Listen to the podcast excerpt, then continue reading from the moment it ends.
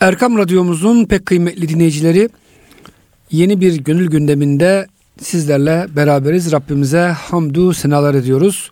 Profesör Doktor İrfan Gündüz hocamız ve ben Deniz Süleyman Derin Mesnevi sizler için şerh etmeye, açıklamaya ve istifade etmeye çalışıyoruz. Hocam hoş geldiniz. Hoş bulduk. Teşekkür ederiz Süleymancığım. Hocam bugün gönül gündemi nasıl devam ediyor? Geçen hafta tevekkülle e, Kaldığımız kalmıştık. yerde, Teşebbüs inşallah. ve tevekkül demiştik. Evet. Teşebbüsün tevekkülden önce olduğunu söylemiştik. Evet bununla ilgili Buyurun. e, 908. beyte gelmişiz.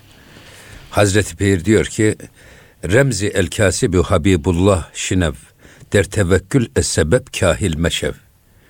Allah'ın Resulü'nün kainatın efendisinin el kasibu Habibullah hadis-i şerifindeki sırrı iyi dinle, iyi anla. El kasibu Habibullah ne demek?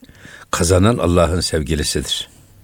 Kesbeden Allah'ın sevgilisidir. Gayret göstererek, gayretiyle kendisini geçindiren Allah'ın sevgilisidir. Der tevekkül es sebep kahil meşev. Bunu tabi aslan söylüyor onlara. Dolayısıyla tevekkül tevekkül diyerek esas esbaba sarılma konusunda sakın ola ki tembellik etmeyin. Kahil meşev, tembellik etme. Burada e, esbaba sarılmayı Cenab-ı Hak emretmiş. Burada El Kasibi Habibullah dediğimiz zaman daha ziyade bunu bizim ticaret erbabı ticarethanelerinin duvarına asarlar. El Kasibi Habibullah. Çünkü e, bir insan kendisi kazanır. Kazandığının hepsini kendisi mi tüketir adam? Hayır. Hayır. Çalışanı vardır. Yani ya, burada benim çok hoşuma giden bir şey var.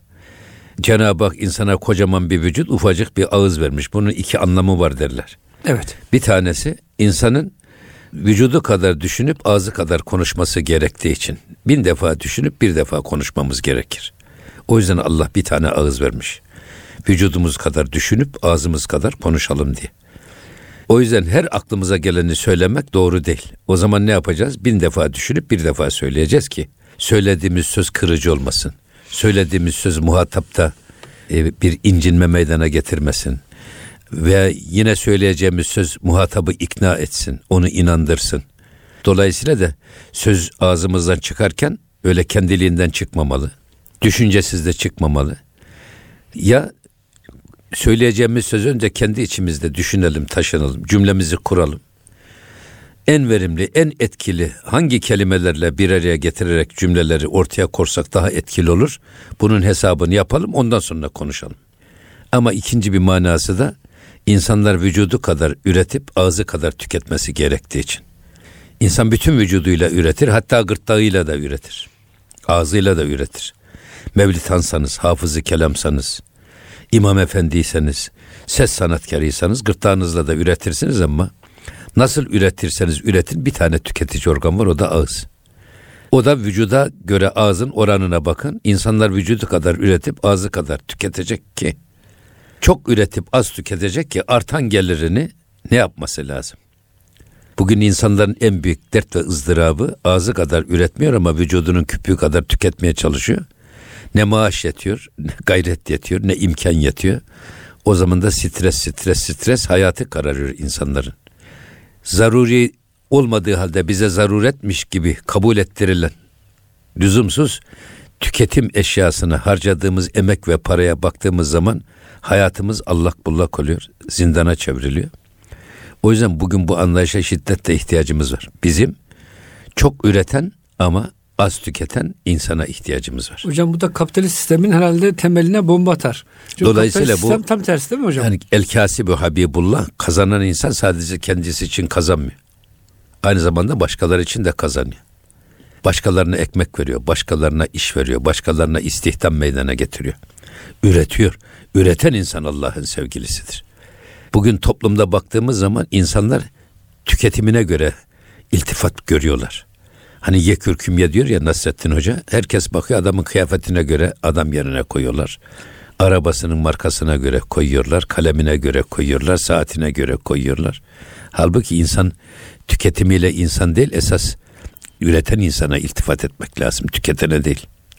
Bir adam ne kadar çok üretiyorsa o insan o kadar muteber adam olmalı.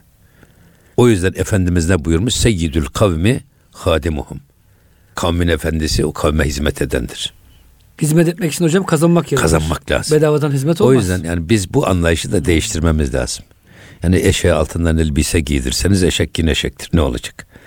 Herkes bakıyorum ben adam kıyafetine, efendim görüntüsüne, kendi görünüşüne harcadığı imkana ve paraya bakıyorsunuz. Aynı insanlar aynı titizliği niye gönül dünyalarında göstermiyorlar? Niye iş dünyalarında göstermiyorlar? Sırf gösteriş, dedikodu. Adam nasıl da güzel giyiniyor desinler diye giyiniyor. Efendim bu nasıl zengin adammış desinler diye giyiniyor. Halbuki bu desinlere bırakın ya. Hayatımızı dedikoduya göre ayarlamayalım. Hayatımızı biz Allah'ın dediğine göre akort olalım. Ona göre ayarlayalım. Eyvallah o yüzden hocam. Efendimiz bu önemli bir iş. El kasibu Habibullah. Madem Peygamber Efendimiz böyle söyledi, yanlış bir tevekkül anlayışıyla esbaba tevessülden esbaba sarılmaktan asla geri durma diyor Hazreti Pir. Çünkü sebebi de yaratan o. Sebepler kendiliğinden olmamış ki müsebbibül esbab bütün sebepleri halk eden de Cenab-ı Hak. Allah hocam neresiydi direkt rızık da verebilirdi. Direkt rızık vermiyor. Hayır. Aracılarla veriyor. E, tabii şimdi ama mesele. hocam imtihan şurada. Aracılarla iştigal edeceğiz ama esas sebebi unutmayacağız. Müsebbibül esbabı Tabii şimdi hayır şimdi Cenab-ı Hak tohumu toprağa atıyoruz. Oradan buğday çıkıyor. Buğdayı götürüp efendim değirmende öğütüyoruz. Sonra oradan getirip ekmek yapıyoruz. Böyle olacağına Cenab-ı Hak ekmek yağdırsa ne olurdu? Nitekim hocam Beni İsrail'i biliyorsunuz gökten helva ve Tabii. bıldır eti de yağdırmış. Yağdırmış. Allah-u Teala yapabilir istese. Evet. Ha bu bu bile esbabın ne kadar önemli olduğunu göstermek açısından. Hatta Şehzadi Şirazi'nin çok güzel bir şeysi var. Biz bir dilim ekmek ekmeği yemek için lokmayı ağzımıza koymak için bütün dünya bizim için çalışıyor. Bulut yağmur indiriyor. Toprak o yağmuru emiyor. Toprak o buğdayı besliyor. Efendim buğday çıkıyor. Ondan sonra güneş onu besliyor. Daha sonra işte olgunlaşıyor ve biz alıyoruz onu götürüyoruz değirmende öğütüyoruz. Bak bütün kainat bir tek lokmamız için bize hizmet ediyor. Çalışıyor. Peki bütün kainat senin bir lokmak için çalışırken senin tembel tembel oturman doğru mu diyor Şehzade Şirazi. O yüzden her şeye ibret nazarıyla baktığımız zaman görüyoruz ki arka planda Cenab-ı Hakk'ın koyduğu o kaideler tıkır tıkır işliyor. Her şey çalışıyor. Boş duran hiçbir şey yok. Hocam boş duran insan var işte maalesef. İnsan vazifesini yapmıyor dediğiniz gibi. Onun dışında bütün varlıklar hizmette e, kusur etmiyor. Buyurun Evet, hocam. şimdi tabi bu hayvanlar av hayvanları tabi. Bunu aslanı tembelleştirmeye, durdurmaya çalışıyorlar ya. O yüzden hep tevekkülü çalışmaya tercih eden nasihatler yapıyorlar aslana. Aman ha çalışma. Aslan çalışırsa ne olacak? Onlar eksilecek. Kendiler kendileri eksilecek. Kavim göftendeş ki kesbes e, kesb ez zafı halk. O av hayvanları hep birlikte dediler ki esasında kesb kesb ezdafı halk. Allah'ın yarattığına karşı bir zaaftan, Allah'ın rezak alemine güvenmemekten kaynaklanır. Bütün hep birden av hayvanları diyor ki kesb be ihtiyaç duymak, gayrete ihtiyaç duymak, çalışmak, boş durmamak esasında Allah'ın Rezzak ismi şerifine itimatsızlıktan kaynaklanır. Yani hocam ne kadar ters söylüyor hareketleri. Lokma-i tezvir dan ber kadri halk. Şunu da iyi bil ki diyor. Bu bütün yiyeceğin her lokma diyor esasında boğazına, boğazın miktarına göre, ağzın miktarına göre bir tezvir lokmasıdır. O yüzden diyor ki sen teslim olsan ne güzel. Rezzak-ı aleme itimat et. Bırak. O zaman bizim ağzımıza göre Allah lokma göndersin. Var mı böyle bir şey? Armut pişsin ağzıma düşsün diyorlar ya böyle bir şey Evet yok. O yüzden bir insanın Cenab-ı Hakk'ın bu Rezak-ı Alem ismi şerifine itimat ederek teslim olması yerine çalışması ona karşı durması anlamısında değerlendiriyorlar bunlar. O yüzden bu adamların uğraşmaları da kendi hırs ve tamahkarlığından kaynaklanır diyor.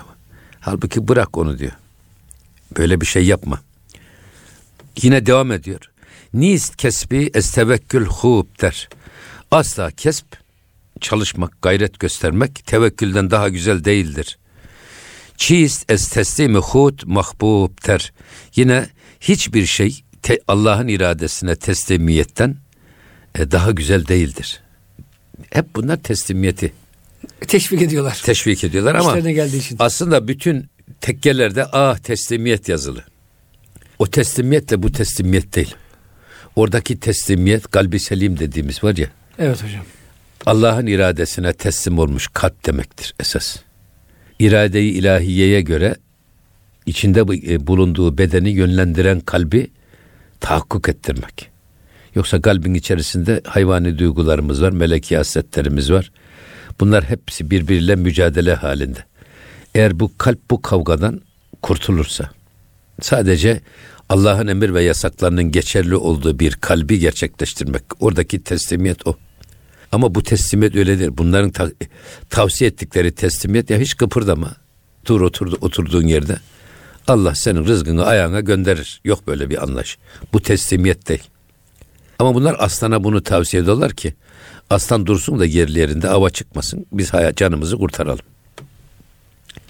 E, halbuki Cenab-ı Hak Kur'an-ı Kerim'de o en leyse lil insani illa ma sa'a buyuruyor. Bak insan için emeğinden ve çalışmasından başkası yoktur. Ne kadar emek verirsek, ne kadar ekmek o kadar köfte. Gayretimize göre Cenab-ı Hak bizi değerlendirecek. Hatta bununla ilgili bir ayet-i kerimeyi de misal veriyor Tahirül Mevlevi Hazretleri Ali İmran suresi 173. ayet. اَلَّذ۪ينَ قَالَ لَهُمُ النَّاسُ اِنَّ النَّاسَ قَدْ جَمَعُوا لَكُمْ فَخْشَوْهُمْ فَزَادَهُمْ اِيمَانًا O gayretli, cesaretli ve imanı kuvvetli kimseler ki bazı insanlar onlara dediler ki Mekke müşrikleri size karşı toplandılar. Üstünüze geliyorlar. Onlardan korkun. Ne yaptı bu? Fezadehum imanen ona bu sözler o Müslümanların imanını artırdı. Ve dediler ki ve kalu hasbunallah. Allah ne güzel vekil. Allah bize yeter. Ve ni'mel vekil. O ne güzel vekildir. Düşmanların bak bütün teçhizatıyla donandılar. Size karşı geliyorlar dediklerinde. Bu neye sebep olması lazım? Normalde bir ürkekliğe, bir korkaklığa sebep olması lazım. Aksine gerçek inananlarda bu bir cesarete sebep oldu. Onların geleceği varsa göreceği de var. Çünkü hasbunallah Allah bize yeter o ne güzel vekildir deyip adamların imanları arttı, cesaretleri arttı. Esas tevekkül budur işte. Yoksa öyle böyle demeselerdi de tamam geliyorlarsa gelsinler. Efendim biz de burada oturup bekleyelim gibi bir yanlış kanaatte yola çıkmadılar. Ve şunu söylüyor yine Hazreti Peygamber Bes güriyezent ezbela suyi bela Bes cehent ezmaru suyi ecdiha Birçok insan böyle kendisini bir beladan sakınırken bir başka belaya, beladan daha başka bir belaya düçar olurlar. Yağmurdan kaçarken doluya tutulurlar. Yine bunlar e, yılandan korkup kaçarken ejderhanın önüne düşerler. Daha büyük yılanın önüne düşerler. Tabi sakanan göze çöp, çöp der, demek çöp istiyorlar. der. Veya yılanın sevmediği o delinin ağzında bitermiş derler. İnsanın korktuğu başına gelir. O yüzden biz korkaklığı, zilleti bir kenara bırakıp aynı bu ashab-ı kiramın yaptığı gibi e, hasbunallahu ve ni'mel vekil diyebilmek marifet. Bak bu çok sık kullanılır bizim Anadolu'da. Hasbunallahu ve ni'mel vekil bu ayetten kaynaklı. Bizde örfe dönüşmüş bu. O yüzden Allah'a dayanmanın, Allah'a güvenmenin efendim insanda meydana getireceği o yürekliliği, o cesareti de asla unutmamak lazım. Aksi halde insan eğer korkarsa her korktuğunda ölür. Mesela biz ölümü öldürmüş insanlarız. Ölümü bir hayat için son buluş değil, yeni bir kapıya açılış bir diriliş kapısı olarak görüyoruz. Bir dünyadan öbür dünyaya. Ana rahmindeki çocuk o daptaracık ana rahmindeki dünyayı efendim e, alıştığı için bu dünyaya doğarken ağlayarak doğuyor ki ya ben öldüm bittim diye. Halbuki ana rahminden kaç kat büyük bir yepyeni bir dünyaya kapı aralanıyor. Bunu düşünemiyor. Şimdi biz de dünyadan ölürken giderken de yepyeni bir ahirete. Ana rahmiyle dünya arasında nasıl bir şey varsa kıyas. Aynı şekilde ahirette dünya arasındaki kıyas da öyledir. O yüzden biz ölümü bir yepyeni dünyaya giriş kapısı olarak değerlendiriyoruz ve bunu da Hazreti Pir ne diyor? Şebi aruz benim düğün gecem. Öldüğüm zaman arkamdan ağlamayın, gözyaşı dökmeyin diyor ya. Onun için Biz böyle insan yağmurdan kaçarken doluya tutulmak gibi. Bir beladan kaçarken bir başka belaya düçar olur. Halbuki insan ölümden korkarsa her korktuğunda bir defa ölür. Hocam şunu demek istiyor herhalde bu e, av hayvanları. Yani sen bir sebep sarılırsın ama o sebep ters teper. Evet. Başka bir şeye düşersin. Eğisim hiçbir hareket yapma herhalde. O şekilde. E tabii, hem onu söylüyor hem de, çalışıyorlar. hem de bizim söylemek istediğimiz şu. Korku çok kötü bir şey. Evet. Her korkuda ölürsünüz. Eyvallah. Halbuki Allah'tan korkarsanız hiçbir şeyden korkmazsınız. Eyvallah. Yok Allah'tan korkmazsanız bir sürü korkunun esiri olursunuz. Doğru. O kadar çok korkulacak şey var ki. Halbuki Allah'tan kork ve bütün korkulardan kurtul. Aksi halde bir beladan bir belaya, yılandan kaçarken ejderhaya tutulursun. Yağmurdan kaçarken toluya tutulursun. Ve yine diyor ki hile kert insan ve hile eştam but. İnsan hilebazdır. Ve onun hilesi de kendisine sonunda tuzak olur. Hep yani hep hile yaparsın, hile yaparsın. Bir gün kazdığın çukura kendin düşersin. An ki can pindaşt hun aşam bud. Halbuki işte o insanın ruhu ve hayatı sandığı kimse bir de bakarsınız ki kendisinin can düşman olarak karşısına çıkıverir. Yani çok doğru bildiğiniz, çok iyi bildiğiniz insanlardan da hiyanet görebilirsiniz. O yüzden insanoğlu çok hilebazdır diyor. Her, her şeyde bir hile aramaya başlar. Ve o hileyi kendisine bir çıkış olarak görür. Bu şeriatta da böyle. Adam halbuki en iyi müftü kim? İnsanın kendi vicdanı. Ama biz bir müftiye gidip fetva sorduğumuz zaman Peygamber Efendimiz istefti kalbek diyor. Ya kalbine sorsana fetvayı. Ama biz müftiye gidip anlatırken kendi açıklarımızı kapatarak anlatıyoruz. İşte hilebaz bu zaten. Başkaları için de kendimiz için de çok yaptığımız işe kılıf bulmaya çalışıyoruz. Minareyi çalmışız. Çaldığımız minareye kılıf aramaya çalışıyoruz. Bu da bir hile. Halbuki ya bu hilelere gerek yok. Böyle hep ona hile, buna hile, buna hile. Bir günde gelir o hile sana tuzak olur, o tuzağa düşüverirsin. Bunu yapma diyor. Devam ediyor gene. Bakın. Derbi bestü, düşmenen der hane buğd. Sen kapıyı kapattın ama düşman evin içinde. İçindeydi. Hırsız pencereden eve girmiş ama biz kapıyı kilitlemişiz. Ne yapacak bu hırsız? Evin içinde zaten adam. Kapıyı ka- kapatmanın manası yok. E, kapıyı kapatmanın Tedbir bir manası yok. Halbuki hırsız kendi içinde. Hile-i Firavun zihin efsane bu. Bak burada bu Firavun Musa efsanesini de bir düşün. Firavun'un hilesini. Fayda vermedi. Fayda vermedi bir düşün. Burada e, tabii en önemli mesele söylemek istediği şey kapıyı ne kadar kapatsak da düşman bizim içimizde. Önce içimizdeki düşmanı çözmemiz lazım. Önce onu dosta döndürmemiz lazım. İçimizdeki önce o nefsimizi, düşmanı Müslümanlaştırmamız lazım ki bize zarar vermeyecek hale gelsin. En azından farkına varmamız lazım. İçimizdeki o hırsızın evin içinde olduğunu bilirsek ne olur? Ona göre tedbir alırız. Tedbirimizi ona göre alırız. Tabii. O yüzden hırsızın içimizde olduğunu ya da içimizdekinin hırsız olduğunun farkına varırsak, nefsimizin bizim için en büyük düşman olduğunun farkına varırsak meseleyi büyük nispette çözmüş oluruz. Ama yok onun hırsız olduğunu değil de çok yetenekli, kabiliyetli bir adam gibi değerlendirirsek ne olur? O zaman işte nefsi kuvvetlendirdikçe bu sefer nefs gelir. Evimizde ne var ne yok alır götürür bizi de öldürür geçer gider. Şimdi derbi bestü düşmenen der hane but. Evet kapıyı kapattık ama düşman evin içinde pencereden girmiş hırsız. Evin içinde ne yaparsınız? O yüzden evin içindeki hırsıza karşı tedbirli olmak lazım. Biz bunu kendi içimizdeki nefs için söyledik tabii. Yani esas hırsız kendi içimizde. Onun gönül dünyamızdaki hazinelerimizi kapıp kaçmasına mani olmamız lazım. Ve bu manada da diyor ki hile-i Firavun. Firavun'un hilesini düşün. Ki e, zeyn efsane bu. Bu bir efsane oldu. Musa ile Firavun kıssasını düşünün. Bir, Beni İsrail'den bir adam rüyasında görüyor ve Firavun'a diyor ki bir müneccim, bir Musa doğacak. Senin tacını, tahtını, saltanatını yıkacak. Bunun üzerine şey ne yapıyor Firavun? Ne kadar hamile kadın varsa onları gözünün önünde doğum yaptırıyor. Doğan erkek çocukları öldürttürüyor. Ama Hazreti Musa'nın annesi Musa'yı doğduktan sonra onu bir katranla yapıştırarak Nil Nehri'nde bir şey atıyor. Kayık ee, gibi sepet kayık gibi şeyle. sepet gibi şeyin içine atıyor. Sonra onu buluyorlar. Hem de Firavun buluyor hocam. Ondan sonra e, Firavun'un sarayına getiriyorlar. Evet. Bunu evlatlık ediniyorlar. Ama bu çocuğu e, e, emzirecek, besleyecek. Musa da hiçbir süt annenin sütünü emmiyor. Nihayet annesinin sütünü emmeye başlıyor. Ve annesine veriyorlar. Evlat ediniyor Firavun. Evet çok Onu, hocam ilginç ondan sonra, kadar değil mi? Tabii. Sonra bir tek annesi, annesinin evine gönderiyorlar. Onu annesi emziriyor, büyütüyor. Büyüttükten sonra onu özel yetiştiriyorlar Firavun. Veliaht gibi yetiştiriyorlar. Hatta bazı savaşlara komutan olarak tayin ederek gönderiyor kendisini temsilen.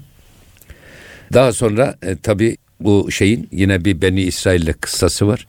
Orada bir tane iki Beni İsrail'le kavga ederken birisine müdahale ediyor. Ve adam dokunuyor ve adam ölüyor. Bir Kıp değil hocam bir Beni İsrail kavga evet, ederken. Evet kavga ederken. Sonra o adamın bir başka birisiyle de kavga ettiğini görüyor. Bu sefer bakıyor ki adam haksız. Adama tekrar dokununca diyor ki sen öbürünü öldürdüğün gibi beni de mi öldüreceksin deyince bu sefer Hazreti Musa şeyden korkuyor takibattan. Kaçıyor. Oradan kaçıyor uzaklaşıyor. Hmm. Sonra gidiyor bir çeşme başına.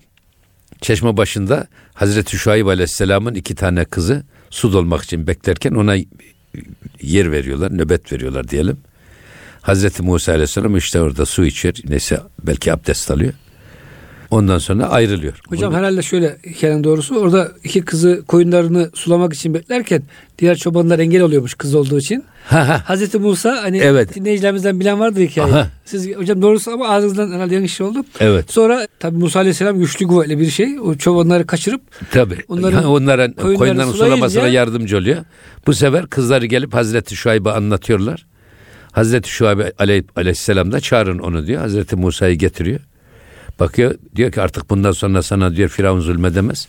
Çünkü burası onun hudutların dışındadır. Burası benim toprağım diyor. Burada evet. emandasın, emniyettesin. Yalnız diyor sekiz sene bana hizmet edersen eğer kızlarımdan birisini sana vereceğim. Ve Hazreti Musa Aleyhisselam da sekiz sene hizmet ediyor. Hizmet ettikten sonra Hazreti Şuayb Aleyhisselam'ın kızıyla evleniyor. Sonra çoluğu çocuğu olduğu rivayet ediliyor. Ama burada esas Hazreti Musa'nın ki bütün hamile kadınları açıkta doğum yaptırıp da doğan erkek çocuklarını öldürerek Musa'dan kurtulmaya çalışan Firavun sonra Musa'yı kendi, kendi elleriyle beslenerek büyütüyor. Ne biçim e, yani sebebe sarılmak, evet, ne biçim tedbir bundan, bu? Bundan bundan işte ibret almak lazım. Biz de burada evimizin kapısını kapatıyoruz ama hırsız pencerenin içinden girmiş. Belki de pencereden de girmiş içimizde bulunuyorsa eğer esas tedbiri biz kendi içimizdeki nefs hırsızına karşı almamız lazım. Çünkü o bizi işten vurduğu için, işten fethettiği için savunmasız efendim ne kadar tedbir alırsak alalım içimizde olduğu için de bunun farkında olmuyoruz. Onun yaptıkları hasar efendim zarar dışarıdan gelecek hasar ve zarardan çok daha beter olur. O yüzden Peygamber Efendimiz nefs ile mücadeleyi büyük cihada benzetmiş. Şimdi biz küçük cihattan, Bedir'den döndükten sonra.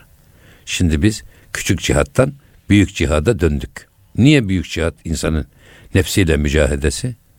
Bir, ne olursa olsun hayatımızda sıcak savaşlar arızidir. Hani kaç defa bir adam ömründe savaşa gider? En savaşkan e, savaşçı ordu Osmanlı ordusu 13 senesine bir savaş düşüyor. Peki 12 sene ne yapacağız? İster istemez işte o soğuk savaş döneminde en tehlikeli şey kendi içimizdeki düşman. Bir. İkincisi e, namazda gönlü olmayanın ezanda kulağı olmaz.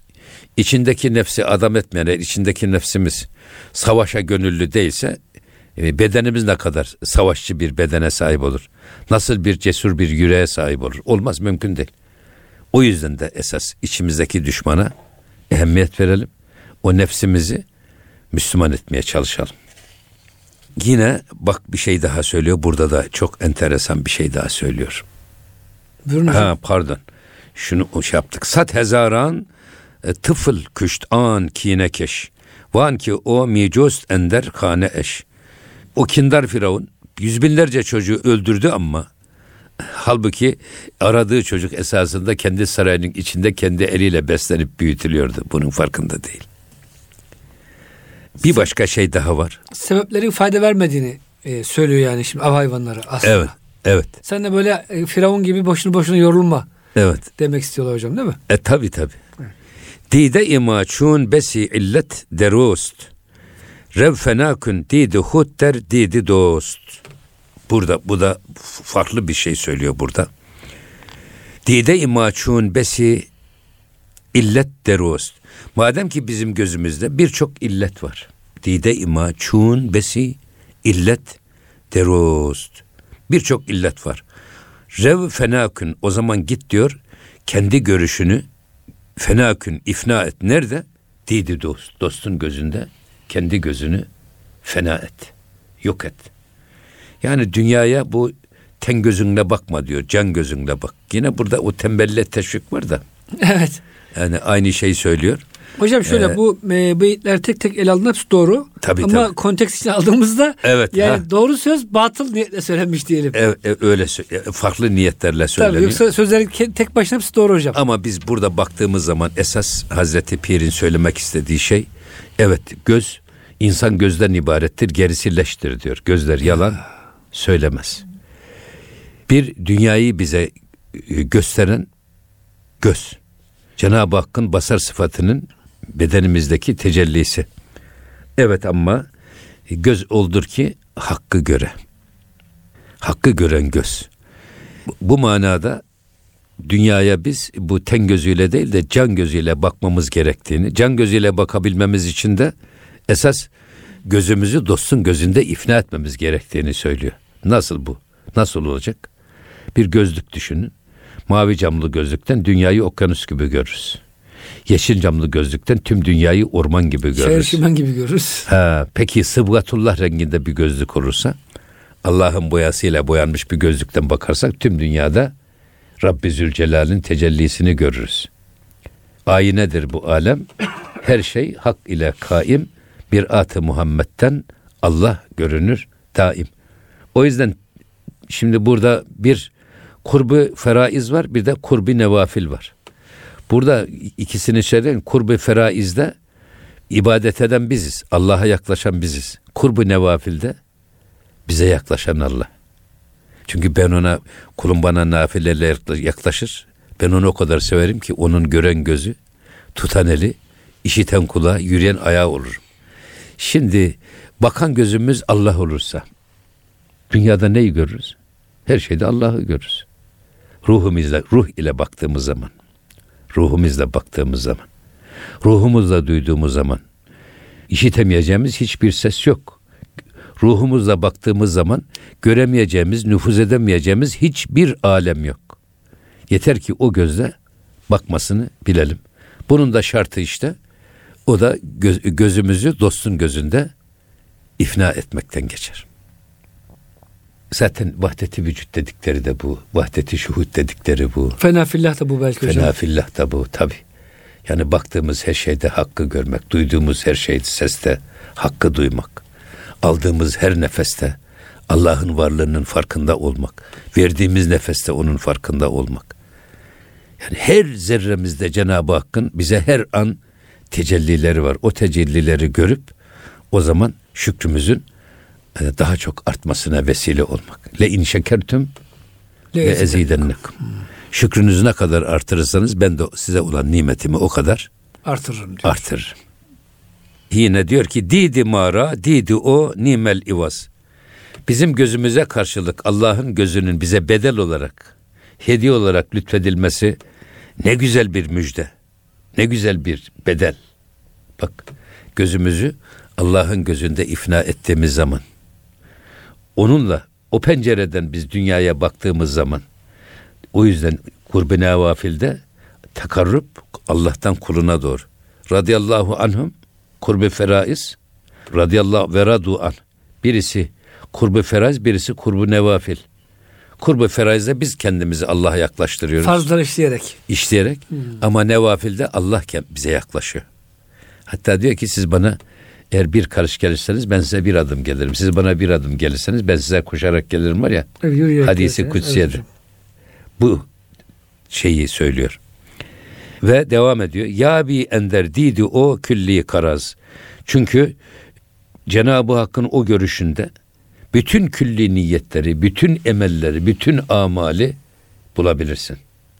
Yani göremeyeceğimiz hiçbir dünya yok. Eğer biz gözümüzü hakkın gözünde ifna etsek, hakkın gözlüğünden dünyaya baksak, her şeyde hakkı görsek. İşte Yunus Emre'nin göz oldur ki hakkı göre dedi. O gözün sırrını yakaladığımız zaman bütün niyetlerin, bütün emellerin, bütün gayelerin o bakışta olduğunu görürüz. Bu da diyor bu ten gözümüze bedel Allah'ın can gözünü bize lütfetmesinin karşılığıdır. Ne büyük bir karşılık diyor bu. Ten gözünü verirsek Allah'tan gelen, haktan gelen hocam ruhani Zaten gözü şey Hazreti alacağız. Pir diyor ki eğer sizin e, ten gözünüz açıksa can gözünüz kapalıdır demektir. Ten gözünüz kapalıysa can gözünüz açık demektir. O yüzden meseleyi hep can gözü noktasından, içimizdeki gözden dünyaya bakmak. Kalp gözü dediğimiz evet, değil mi hocam? Kalp gözü dediğimiz hmm. hadise. Yine devam ediyor. Tıfıl tagiru ta puya nebut. Yani daha çocuk diyor. Ne eli ne ayağı yokken. Merkebeş cüz gerdeni baba nebut. Onun bine, biniti, onun bineceği şey sadece babasının boynuydu. Çünkü eli, madem çocuk daha yürüyemiyor, tutamıyor, edemiyor. Bu çocuğun sığınacak yer neresi? Babasının kucağı. Eyvallah. Babasının omuzu. Oraya biner. Başka bir binecek şeysi yok. Fakat çun fuzuli gert destü panumut. Halbuki eli ayağı yokken diyor onun çırpınması, yürümeye gayret etmesi aslında bir fuzuli bir gayrettir diyor. Daha olgunlaşmamış ama yürümek istiyor. Zamanı gelmeden efendim e, yürümeye çalışan çocukların çektiği zahmeti düşünün. Onun gibi bir şey. Bu fuzuli bir gayrettir. Dergına üftadu der kuru kebut. Artık eğer bu fodulluk edip de kendiliğinden böyle bir ukalalık gösterip daha yürüme çağına gelmeden ayağını, tutma çağına gelmeden elini kullanmaya gayret göstermesi fuzulu bir gayret. Ama ne diyor? Artık der ina üftat eğer ayağını yürüme yürümekte kullanmaya, elini tutmakta kullanmaya başladı mı artık ondan sonra onun için eza ve zahmette başlar. Güçlükte yürüyor ya çocuk. Evet sebeplere sarılmadığı zaman boyunda gezen çocuk evet. sebeplere sarılınca Sarılın, yerlerde evet, sürüklenir. Bir, bir sürü güçlüklerle karşılaşır. Evet, evet hocam. Bir sürü meşakkatle karşılaşır. O yüzden sen de diyor böyle yap. Yine devam ediyor. Burada en, enteresan bir şey söylüyor. Can hayi halk piş ez destüpa. Esasında bütün mahlukatın canı, ruhları el ve ayaktan evvel yani beden hapsine bağlanmadan önce ne diyordu? Mi börident ez vefa ender sefa. Onlar vefa ve safa denizinde uçup geziyorlardı. Ha esasında ne demek istiyor burada? Yani insan, e, mahlukatın ruhları el ve ayak sahibi olmadan önce vefa ve safa denizinde yüzüp geziyorlardı, gezip tozuyorlardı. Tevekkülü bırakınca yere düştüler gibi. Tabi burada esas şey söylüyor, hmm. ruhların bedene girmesi. Eyvallah. Ruhun bedene girmesi. Ruh alemi ervahta kendi dünyasında gezip tozarken ne zaman ki rahimdeki cenine intikal etti işte el ayak sahibi oldu. El ayak sahibi oldu ama bu sefer alemi ervahtaki pek çok yeteneğini de kaybetti. Oradaki göz can gözüyken buradaki ten gözüne dönüştü. Oradaki can kulağıyken buradaki ten kulağına dönüştü ve bir hapse düştü. Ama çun be emri ihbutu bendi şödet bak. İhbitu emriyle onlar ayakları efendim prangalandı, elleri kelepçelendi. İhbitu emriyle. İhbitu emri hangisi? Kul nehbitu. Evet. Minha cemi'an fe imma ye'tiyennekum minni huden femen tebi'a hudaye fela havfun aleyhim ve la hum yahsenun. Bu Hazreti Adem ile Havva'nın cennetten dünyaya hubutu meselesine işaret ediyor ihbitu ile. Bu ayet-i kerimede genellikle hep ne diyor? Vela tagraba ikiniz şu ağaca yaklaşmayın hazihi şecerete. Fetekuna mine zalimin. İkiniz de sonra yaklaşırsanız zalimlerden olursunuz.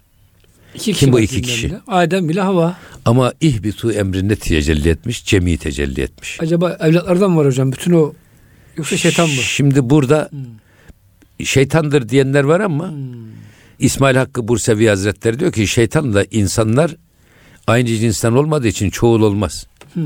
Yani Adem ile Havva bir de şeytan. İki elma bir armut çoğul olmaz. Üç hmm. elma yapmaz. Ha şeytan cinsi ayrı, Adem ile Havva'nın cinsi ayrı. Bu esasında diyor Adem ile Havva cennetten dünyaya hubutunda sembolik anlam ifade ediyorlar bunlar. Babamız Hazreti Adem'i, annemiz de Hazreti Havva'nın temsilcisidir. Sonra bunlar Allah'ın izni peygamberin kavliyle evleniyorlar. Evlendikten sonra sperma baba sulbünden ana rahmine, ana rahminde dört ay on günü tamamladığında oradan sonra o cenine intikal ediyor. El ayak sahip oluyor, göz kulak sahip oluyor.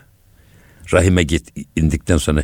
Dolayısıyla diyorlar ki cennetten dünyaya hubut eden sadece Adem ile Havva değil, her insan aynı şekilde, aynı sebep ve sahikle cennetten dünyaya hubut ediyor. Vefa ve Safa denizinde gezen tozan ruhlarımız, alemi ervahtaki ruhlarımız, cennetteki ruhlarımız ne zamanki ihbitu emriyle bedene girdi, el ayak sahibi oldu, beden hapishanesine düştü. Enteresan bir şey. Bu yüzden ruhun bedene girmesi Hazreti Yusuf'un kuyuya düşmesine benzetilir. İhbut ne diyor orada? Eğer siz bu ağaca yaklaşırsanız ikiniz, ikiniz de zalimlerden olursunuz. Bizim Türkçe bu zalimlerden olursunuz şeklinde geçiyor, çevriliyor. Evet kendisine zulmedenlerden oluruz doğru. İbnül Arabi bunu zulmete düşersiniz diyor. Evet. Latif ve nurani bir varlıklar iken alemi ervahta. Karanlık bedene Bedene girince karanlık kesif bir beden içerisine girersiniz. Karanlık bir dünyaya düşersiniz. Çünkü ten gözü can gözümüzü e, etkiliyor. Efendim ten kulağımız can kulağımız etkiliyor. Artık o alem ervahtaki hassas kulağımız, hassas gözümüz yok. Dünya illetiyle malul bir göze sahip, dünyevi illetlerle malul bir kulağa sahip, dünyevi illetlerle malul bir bedene sahip oluyoruz. İşte buna beden zindanı diyorlar. İnşallah hocam önümüzdeki hafta bu beden zindanından nasıl kurtuluruz? Bunu beraberce tartışırız. Eğer e, hocam son bir birkaç cümleniz varsa e, söyleyin yoksa. Tabii bu esasında önemli bir iş. Bu sohbetimizin sonunda şunu söyleyelim. Mesela İbni Haldun Şifa Üsail'de bir kitabı var. Orada tasavvufu tarif ederken diyor ki insanın doğumunu geriye götürerek yaratılışının hikmetini kavraması, ölümünü de ileriye götürerek ahiretin ahvaline yaşarken muttali olması ilmidir. Hocam çok güzel bir tarif ettiniz. Önümüz, önümüzdeki hafta İnşallah. bu tarif üzerinde dururuz. Eyvallah hocam çok teşekkür ediyoruz. Ağzınıza gönlünüze sağlık. Muhterem dinleyicilerimiz Gönül Gündeminde bize verilen sürenin sonuna geldik. Bir başka programda görüşünceye kadar hepimizi, hepinizi Rabbimizin affına, merhametine emanet ediyoruz. Hoşçakalın efendim.